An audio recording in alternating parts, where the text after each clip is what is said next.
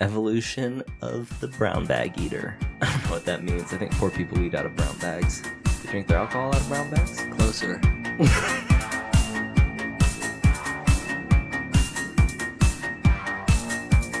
Welcome to the Four Corners Crimecast. My name is Jake. My name is Roy. And I'm your host, Katie, and today we are talking about part two of William Lee Neal. And uh, where did we leave off last week, Katie?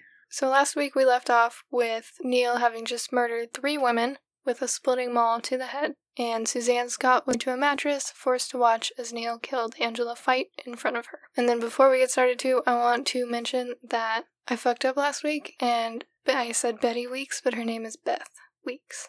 Betty is Angela Fite's mother. Ah. Well, it takes a big person to admit they made a mistake, Katie. All right, Katie, why don't you go ahead and start us off? After murdering Angela, Neal sat and watched television for a while before removing all his clothing besides his shirt, laying down next to Suzanne, untying one of her arms, and telling her to masturbate him. Now, what was he watching? I was Do we just know? about to ask Yeah. that same question when this got him all riled up. I don't think it was anything in particular. I think it was just Like whatever Mighty was Mouse. on Price is TV. Right. Probably the price is right. Once he got tired of that, he pointed a gun to her head and forced her to give him oral sex next to Angela's dead body. After asking if she wanted to die, Neal made her get on her hands and knees on the mattress and raped her. When he was finished, he tied her back up but left one of her wrists free. Why did he leave one of these wrists free? I think it was trying to like show some humanity. Huh. He was trying to be a good guy, basically. He sat back down in the chair next to the mattress and continued to watch a movie, which happened to be Henry, Portrait of a Serial Killer. After some time, Neal randomly began to explain his actions to Suzanne. Rebecca and Candace had betrayed him and had fair warning. Not really a good reason. And also not the reason that she's there either, so I don't really get why he explained it to her. Trying to be a good guy again. He's Ah. spilling his guts. He can't keep his guts to himself. Angela had to die because she knew his secrets, even though he didn't actually want to do it. And this is another reason not to tell secrets. Because two people can only keep a secret if one of them is dead. There's a song or something about that.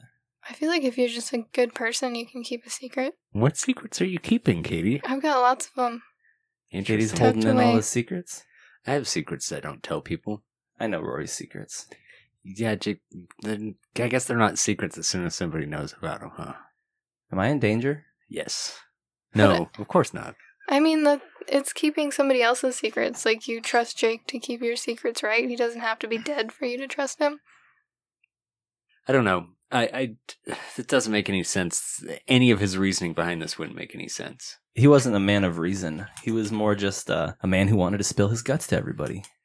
Thinking on her feet, Suzanne told Neal he was right. The woman couldn't be trusted. Using her free hand, she had Neal come sit with her and hold her hand, so if she were to fall asleep, she would know if he got up to get the splitting maul.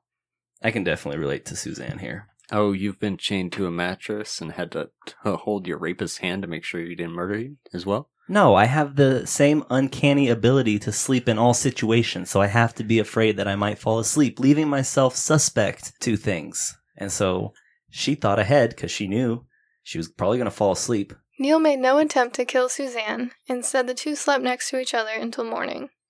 See, she's honestly a a survivalist, I think, or something. She just adapts to whatever situation and does whatever she has to do alive, holding hands. I actually don't think that she's in control of whether or not she stays alive here. Like that's the thing is that she's agreeing with him and doing these things to hold off what she probably feels is the inevitable until someone can come help. I think she's smarter than him. Oh, she definitely is. She is, but if he had made up his mind to kill her, she would die either Yeah. way. She was in a totally vulnerable position, so no matter what she did, she would be murdered if he Mhm. wanted to murder her. He didn't want to. That's why she's alive. Once he was awake, he untied her and had her get dressed and into his car. They drove to Suzanne's apartment where she unpacked from their quote unquote trip. Then he took her to a bar for a drink and lunch. After they'd eaten, they ran errands together, picking up cigarettes, Tums, NyQuil, a tape recorder, and a rented movie, which was The Jackal, that Neal hoped would help Beth Weeks understand what he did for a living. I haven't seen this movie that you're talking about, but I did watch a video of a real jackal, and he was pretty healthy looking, and he was rolling around in seal shit to disguise himself as a seal because he couldn't sneak up on the seals. So if this guy was trying to say that he had beautiful fur until he rolled in shit, then I guess he'd be like a jackal. Well, the plot of The Jackal is actually this, and it's very interesting.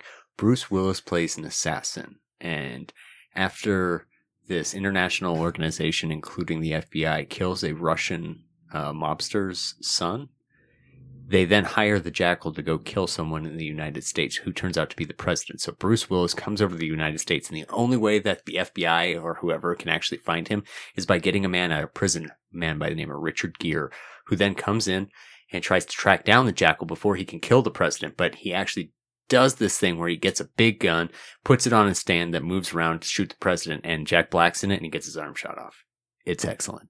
Did he roll in president shit so he could sneak up on him? No, but he does have sex with a man. He had told Beth that he was a hitman, which is basically, as Rory explained, what the movie is about. But it's deeper on so many levels. Have you seen it? The jackal? Yes, of course. Okay, and you Googled it and just found a video of a jackal? Well, yeah, I typed in the jackal, and the first thing that came up was a jackal trying to hunt a seal. Once back at the apartment, they sat and waited for Beth to return home. She had no idea anything was wrong and happily watched the movie with the two before they all sat down at the kitchen table. She wasn't much for reading the room, was she? It's just a weird vibe. It's- There had to be a weird vibe. That's what I'm saying. She probably just thought it was from the movie. Neal asked Suzanne to explain to Beth what she'd seen. She tried, but she couldn't speak through her tears, so Neal told the story instead. He then told them that if they wanted to survive, they had to follow his exact orders. He then made them sit there while he used the tape recorder to record a two hour long confession. Now, is this confession tape available anywhere? No. Oh, that's too bad. I bet it was crazy. Was it just him talking for two hours? hmm After he was done, the women were allowed to go to their rooms and sleep. Why did he make them watch him make said recording? Well, what else is he going to do with them? I don't know. He just confessed that he is a murderer in front of his, his girlfriend. When they woke up the next morning, Neal told them he was leaving them alone, but if they were to call anyone or do anything to get him caught, they and many others would die. They were scared enough to comply, but Suzanne, thinking on her feet again, took all of her clothes and belongings that had been in the townhouse and placed them into a bag to preserve the evidence. So smart. No doubt a true corny. Corniest of the corny. Isn't that what we decided we were calling our, our people? Eventually, Neal returned, then sat around the apartment for hours and said he was going to go kill himself.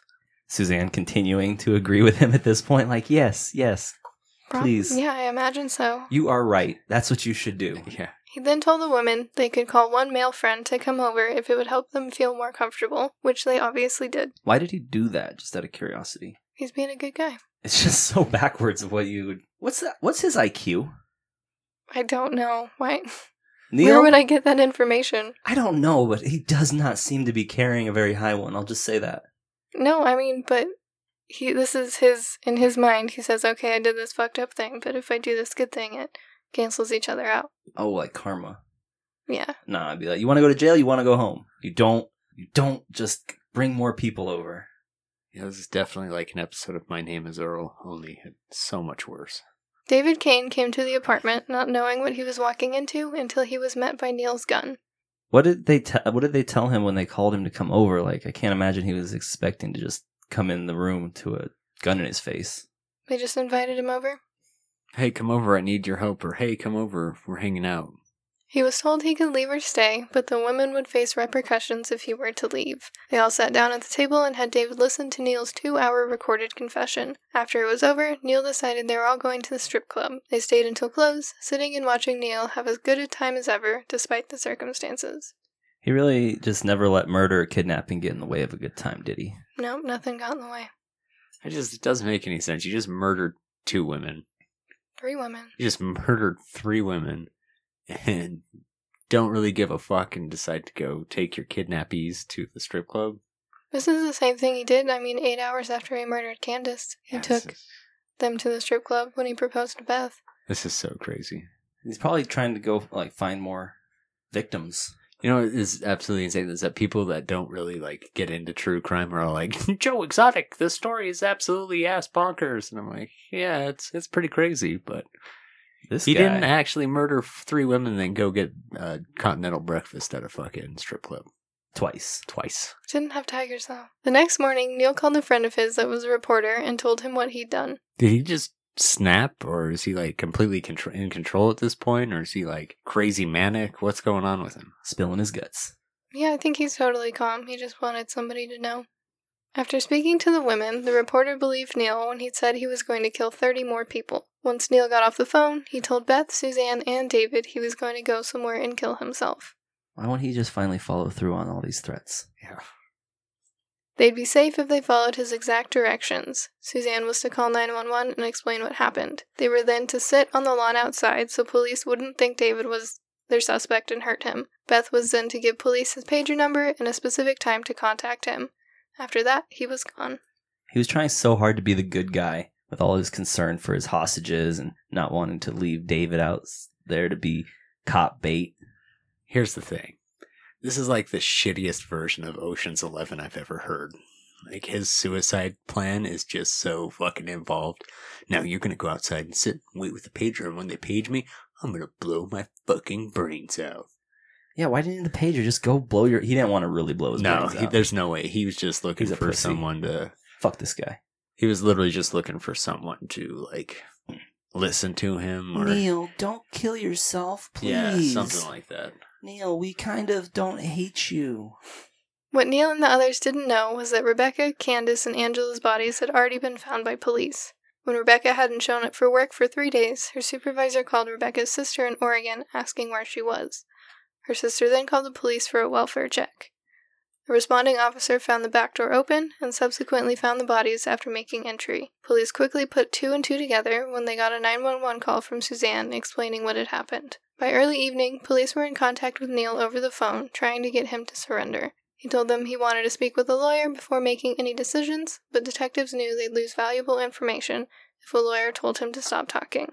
So I mean, the confession tape wasn't good enough for them to go off of, or He was still making claims that he had killed others and he was going to kill others, so they were, trying, to, figure it slow out. him down? Yeah. yeah, and they didn't have the confession tape. Obviously, they hadn't listened to it yet, so they just wanted. I mean, obviously, you want the words coming out of his mouth still and not just recorded. Okay. They decided to call a deputy district attorney to pose as a defense lawyer over the phone, which was completely legal because Neal was not in custody and therefore not eligible for his Miranda rights.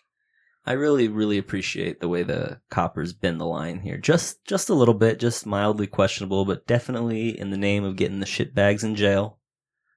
Just a little tweaking.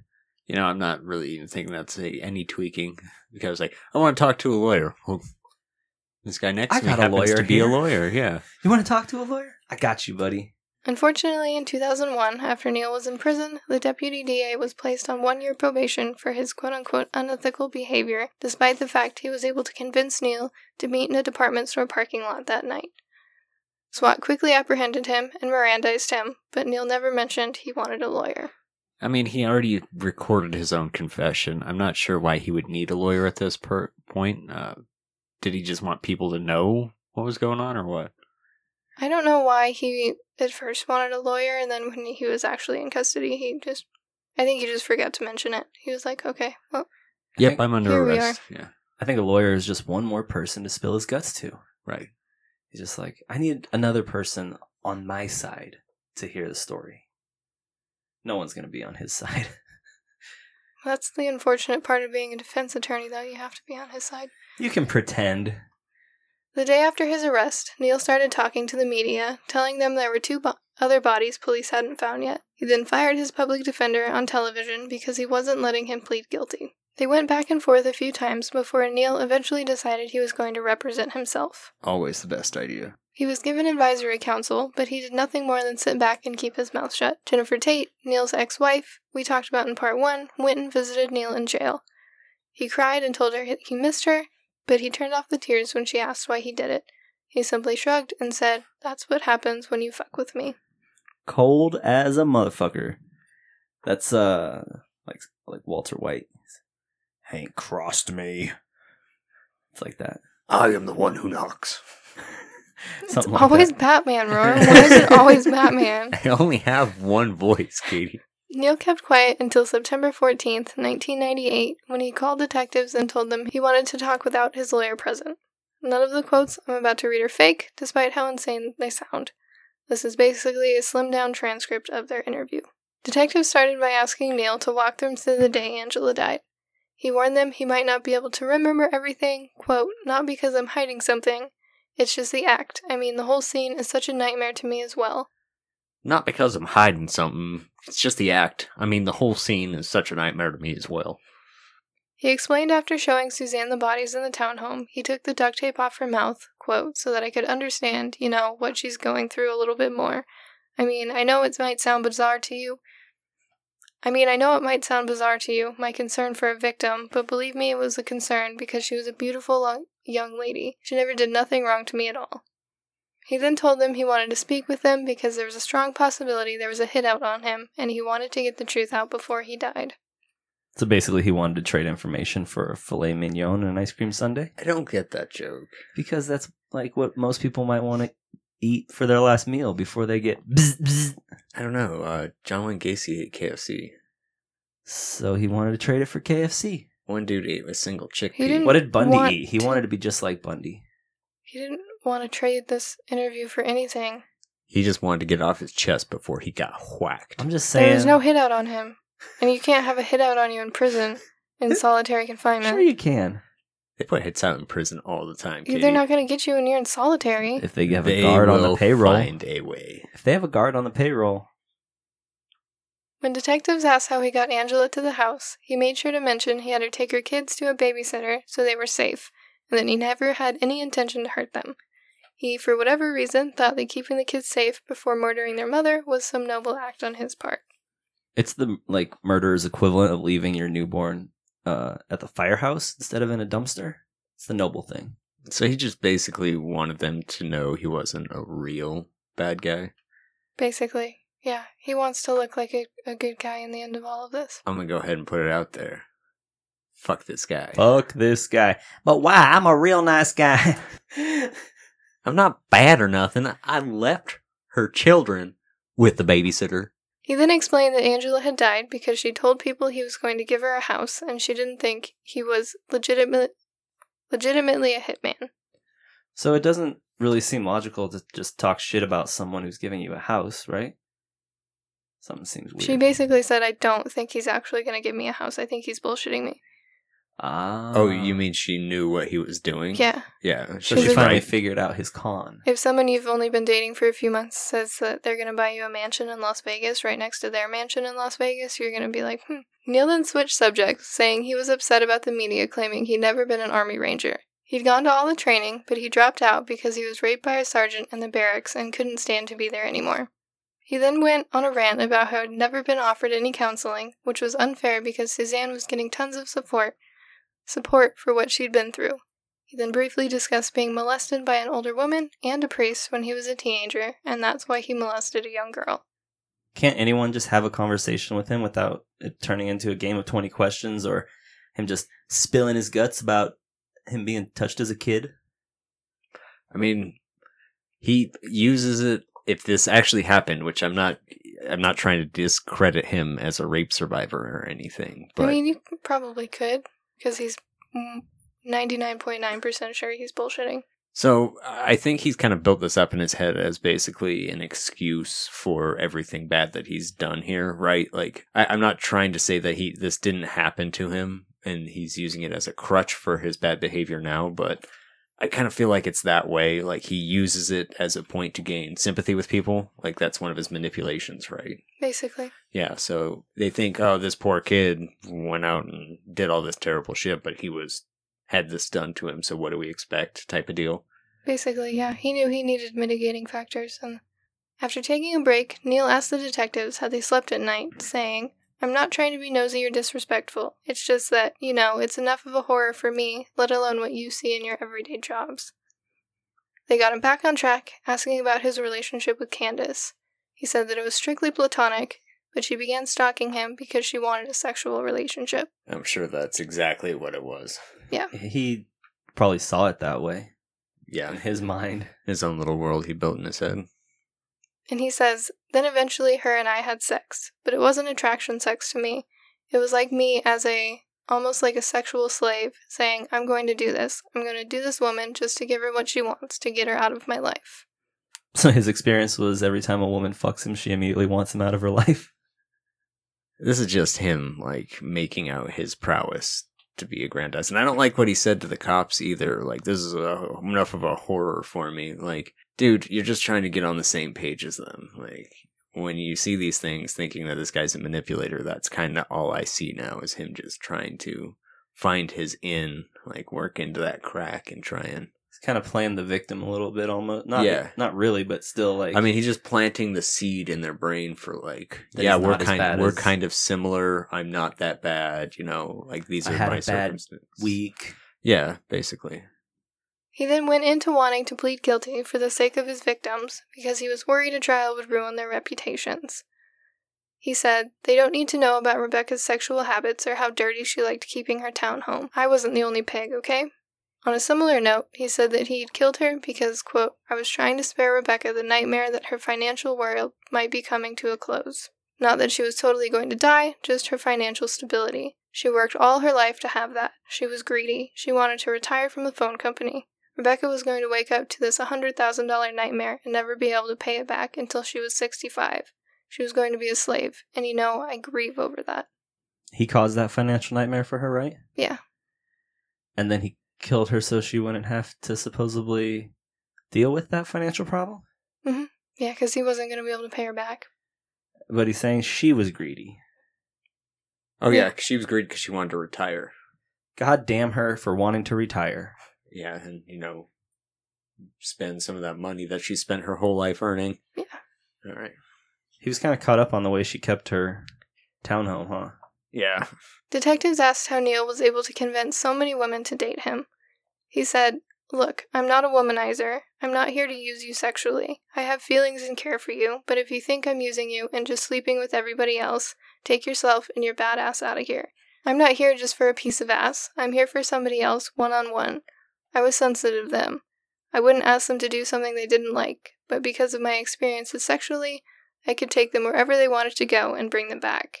I mean, I've been very open minded with sex, or I would have been a stinking rapist and raping women, you know, and murdering them like Ted Bundy, so to speak, all through the years.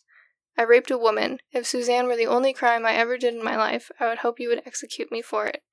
That's how I feel about rape, okay? It was so wrong, nor, like I told her, would it happen again, nor am I a rapist. I don't believe I would ever rape another woman after the taste that I got on this issue, alright? It's something that I can never feel like I've washed myself enough, just like them. I know what it felt like for it to happen to me. I felt dirty all my stinking life. That's disgusting. Like, all right, so He is a rapist, though. yeah, I mean, Yeah. once you've raped, you are a rapist. It Yeah. doesn't matter.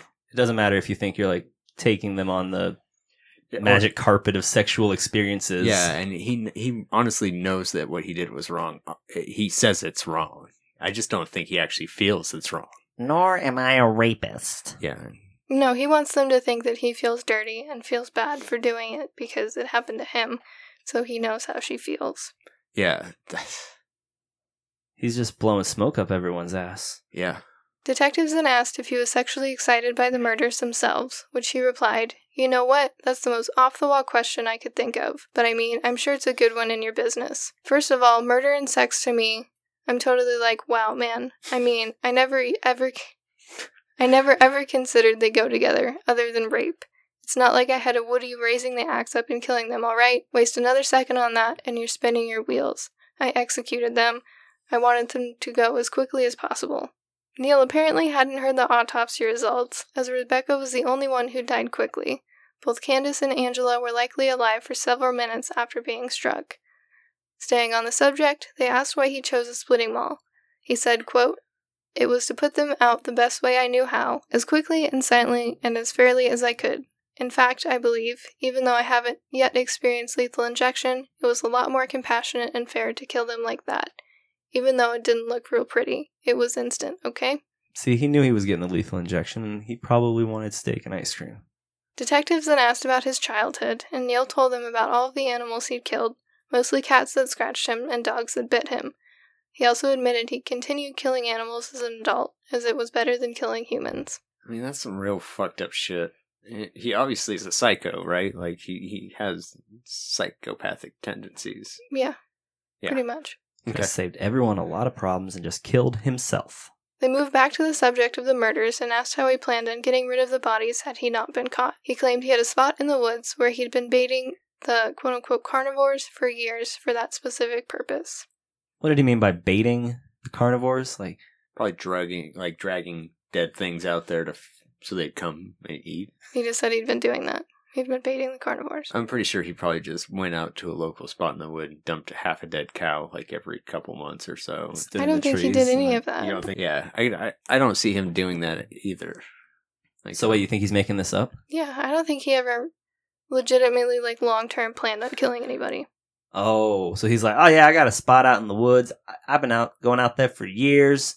He's on this whole thing. He's this huge hitman, and he's been murdering people all this time, and Oh. murder for hire, blah blah blah. And so he has to make it look like he knows what he's doing, when in reality, reality, he has no fucking clue what he's doing.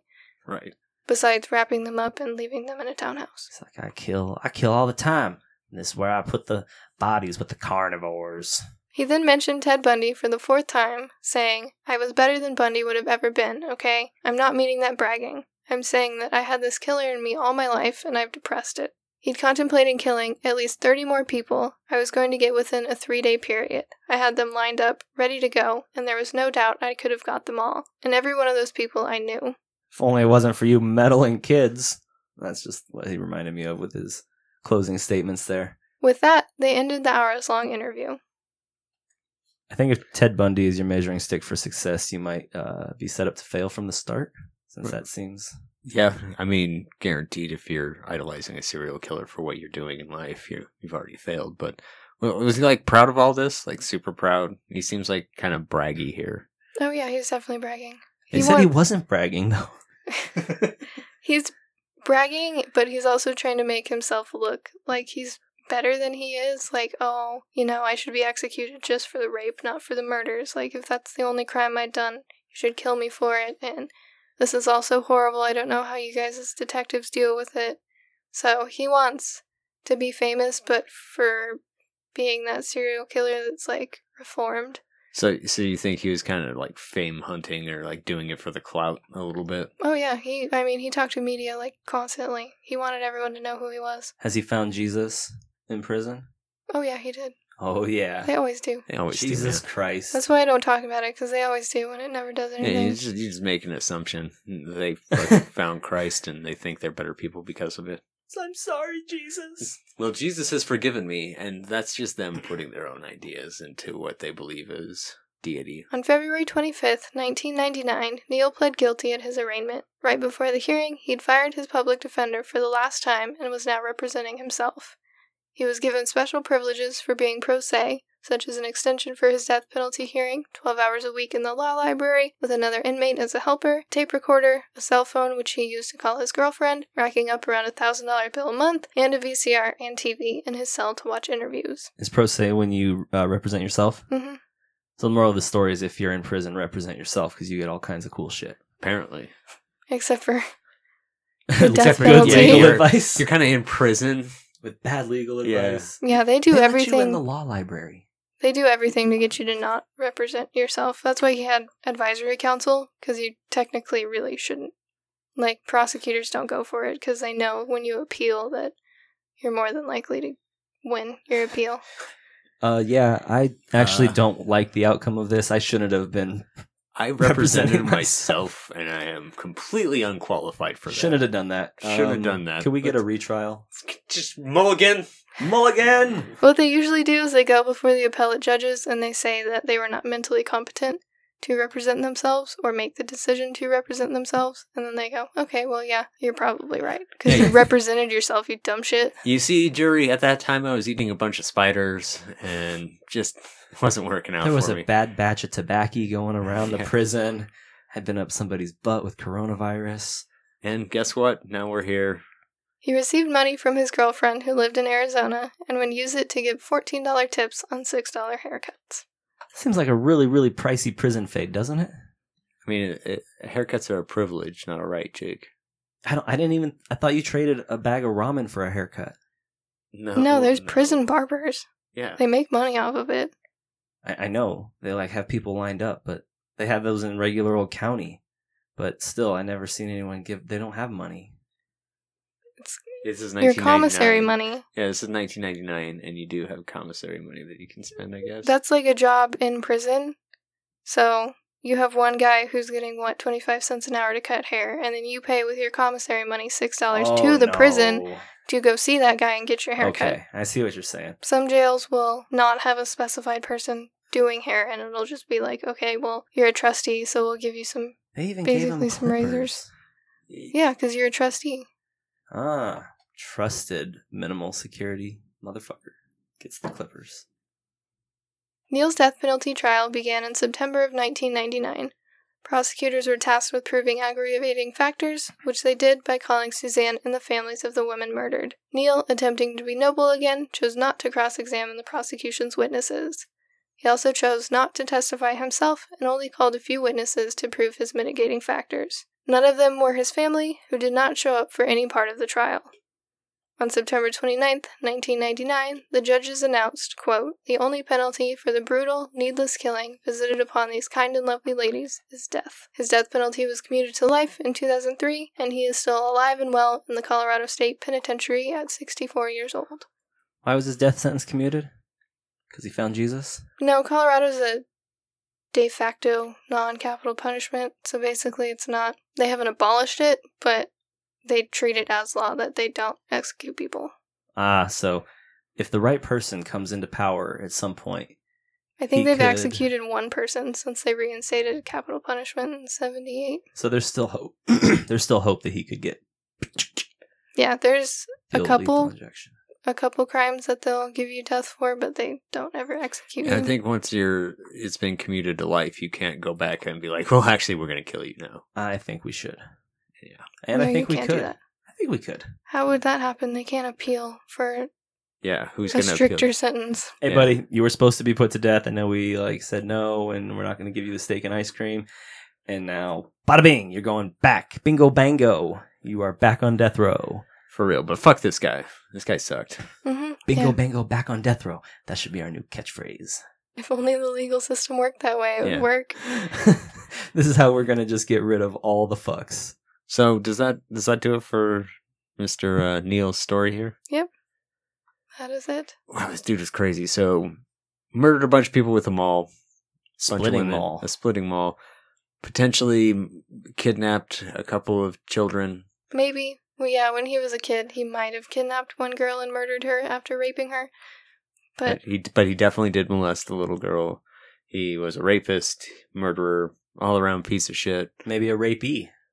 Potentially had been raped, but doesn't excuse his uh, violence later in life. Uh, God damn, what a fucker. yeah, piece of Yeah, shit. Yeah, fuck this guy. Yeah. But all right, guys. Well, I guess that's gonna do it for uh, William Lee Neal, uh, part two. Willie Lee. Thank you very much for listening. And as always, if you have any questions, comments, or concerns, you can feel free to send us an email at fourcornerscrimecast at gmail.com. That's F O U R cornerscrimecast at gmail.com. You can find us on Facebook at facebook.com forward slash Four Corners Crimecast, on Instagram at Four Corners Crimecast, and on Twitter at Four Corners Crime with the number four.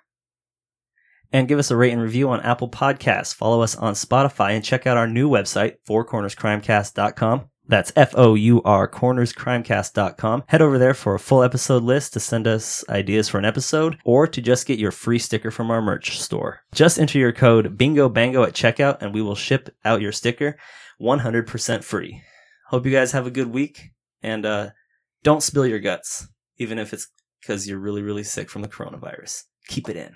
Should we mention that we're doing a special episode with a special guest about all you cool cats and kittens? Oh, yeah. all you cool cats and kittens. Well, actually, all you cornies, why don't you go ahead and give us a listen on our next special episode coming out soon? Hopefully, we'll be recording it here in the near future so we can get it out to you sometime this week. But uh, Are we going to tell them what it is? No, I think they'll, they'll get guess. They'll guess. They'll guess. They'll know. But we'll have some special guests, uh, crossover episode. I mean, it's a big topic, so I'm sure a lot of people That are talking about it. bitch. But we'll definitely let definitely know, let you know what's going on with that, or you'll hear about it, or it'll be out. Yeah, we'll just post it. it. just We'll just come post out, it. and you guys You're in just like, quarantine. you have nothing better to do than listen to us talk. this is true. That's why we're gonna give you some extra shit. All right, guys. Well, have a good week. Thanks for listening. See ya. Adios, motherfuckers.